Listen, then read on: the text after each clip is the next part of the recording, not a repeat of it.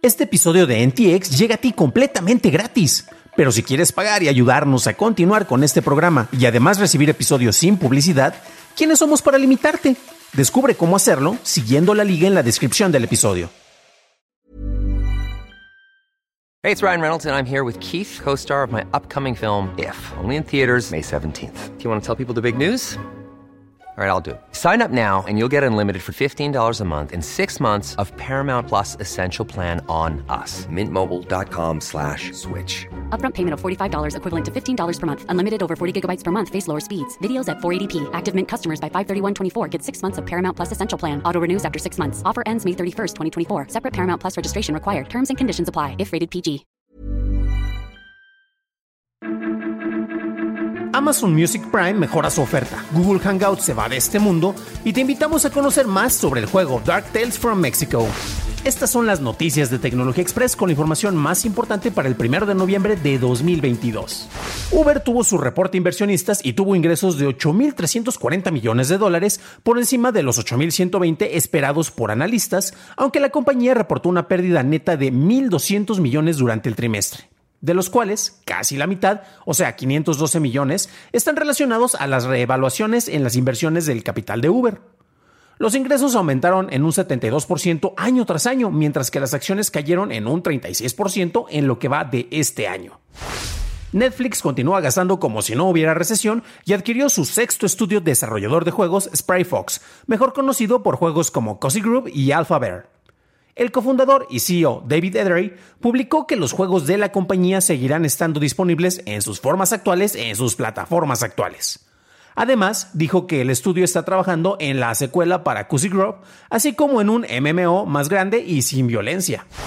Continuando con los videojuegos, el jefe de Xbox, Phil Spencer, dijo que siguen planeando lanzar juegos de Call of Duty en PlayStation siempre que haya una PlayStation a la cual enviarlos.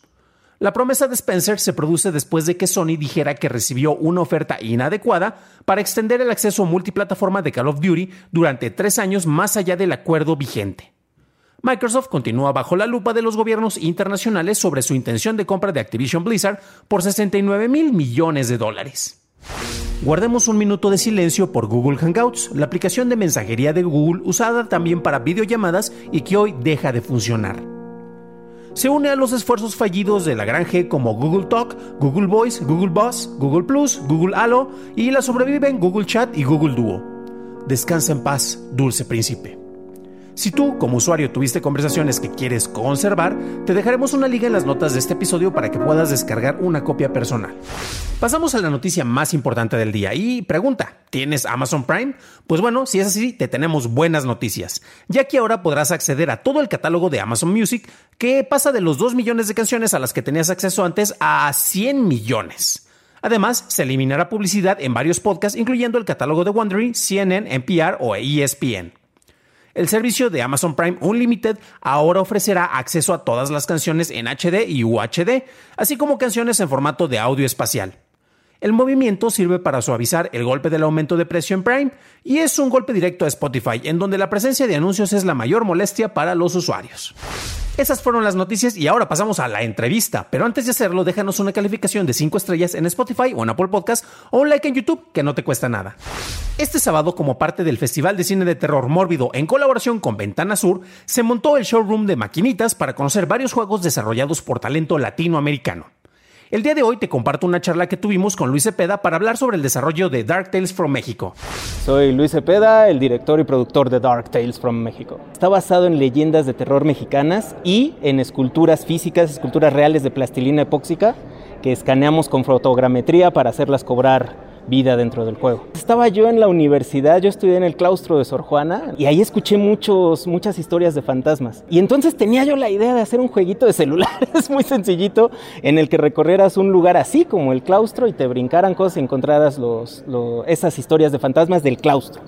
Eh, pero cuando empezamos a hacerlo, todo el equipo, los artistas, la gente que lo conocía me decía, hay que meterle las leyendas, hay que, hay que hacerlo grande, y la llorona y las leyendas clásicas. Y yo no quería, no quería, no quería porque sabía que era una responsabilidad muy grande.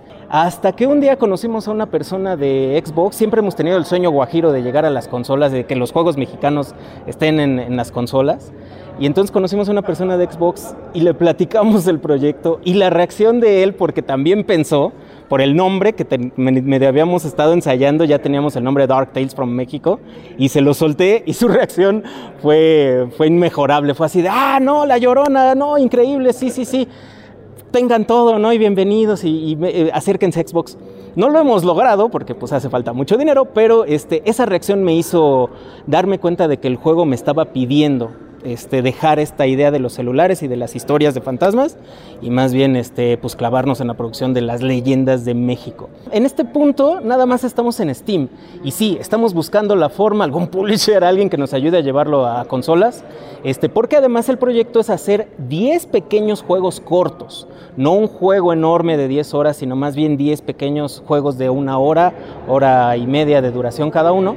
Entonces ahora ya presentamos, este es el preludio de la historia, es el primero de los 10 eh, de los 10 minijuegos este, que lanzamos el día 25 de octubre a través de Steam. Es la única plataforma en la que estamos ahorita. Definitivamente el punto crucial en donde también fue uno de estos momentos mágicos que tiene el desarrollo de videojuegos, por eso amo este, este oficio, fue encontrarnos con la fotogrametría, porque yo obviamente estábamos haciendo unos modelos muy simples para el celular y esta misma persona de Xbox nos decía, pues hay que echarle más ganitas a la parte gráfica para llegar a la consola, ¿no? Y entonces yo decía, híjole, o sea, lo que hay en, en, términos de juegos de terror, estaba Evil Within apenas estrenándose, había Resident Evil, son, son producciones que tienen 10 o 20 artistas en cada espectro, en cada modelo, ¿no? Entonces es una, una, cantidad enorme, un ejército de gente de producción y nosotros pues obviamente no teníamos eso.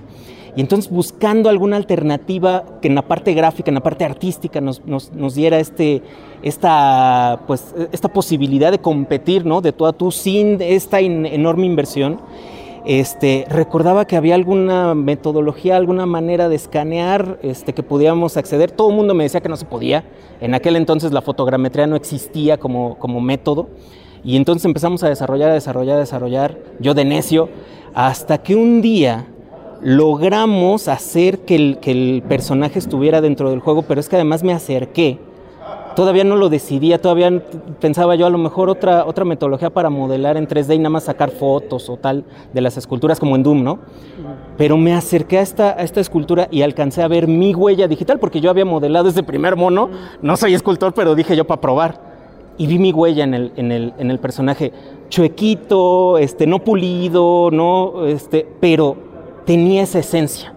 Y entonces dije yo, esto es, esto es Dark Tales precisamente. Esto es lo que tenemos que llevar de México para el mundo, ¿no? Este, no es el personaje súper pulido, súper acabado, con tantísimo detalle como todos los juegos AAA de terror, pero tiene algo, una esencia que le hace competir y verlo de tú a tú y sin ningún, eh, sin, sentirse menos, ¿no? Y, una identidad sobre todo, ¿no? lo distingue muy claramente. Entonces ahí fue donde dije, es, aquí. Y empezamos a desarrollar la fotogrametría, fue un gran punto y una, te digo, una gran bendición que, caímos ahí. El juego nos llevó solo, nos va llevando de la mano en muchas cosas. Vida y los, cobra, yo, yo, estoy convencido de que los juegos, las obras de arte en general, llega un punto en donde cobran vida y te empiezan a jalar por donde ellos quieren ir y tú como creador te conviertes nada más en el que va acomodándoles lo que necesitan, sí. Arroba Dark Tales Game es como la clave en todos lados, Twitter, este, Instagram, Facebook, en todos lados nos encuentran como Dark Tales Game y la página es darktalesgame.com. Ahí nos encuentran todo. Que por cierto, tenemos una convocatoria abierta a los artistas, cualquier artista eh, independiente que le sirva, ¿no? El espacio que a lo mejor le gustaría ver su obra integrada en un videojuego de estas características. Bienvenidos sean, ahí tenemos la, convocatoria. Si eres escultor, ya tenemos cómo escanear y meter tu, escultura, o si haces este, pintura, grabado, diseño, pues que esté tu grabado en una pared del claustro de ahí del, de, de Dark Tales from México. Bienvenidos. Para un análisis más a detalle en inglés, visita dailytechnewshow.com en donde encontrarás notas y ligas de interés. Y si quieres revisar más sobre el desarrollo de juegos en México, revisa nuestro episodio 239 en donde hablamos de Mech Zombies, basado en la película del mismo nombre. Esto es todo por hoy, gracias por tu atención y nos estaremos escuchando en el siguiente programa. Deseo que tengas un magnífico martes.